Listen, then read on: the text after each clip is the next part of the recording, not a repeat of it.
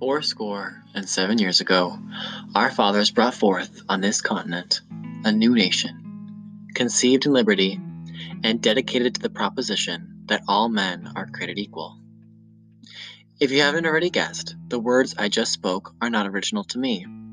They were once said by one of the best rhetorical speakers in the history of our country, Abraham Lincoln.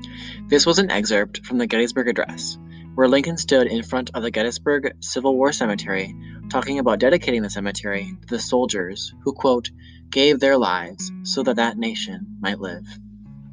He later says, quote, in a larger sense, we cannot dedicate, we cannot consecrate, we cannot hallow this ground. The brave men, living and dead, who struggled here, have consecrated it far above our poor power to add or detract.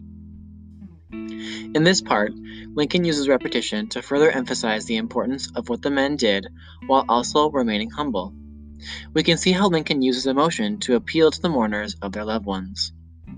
One thing to note is that a former dean of Harvard University, Edward Everett, gave a speech before Lincoln for around two hours. Lincoln comes up to the stage with a two minute speech. To this day, most people agree that Lincoln accomplished more in two minutes than Everett did in two hours. National Geographic agrees with this, saying, quote, Despite its brevity, since the speech was delivered, it has come to be recognized as one of the most powerful statements in the English language, and, in fact, one of the most important expressions of freedom and liberty in any language. Unquote.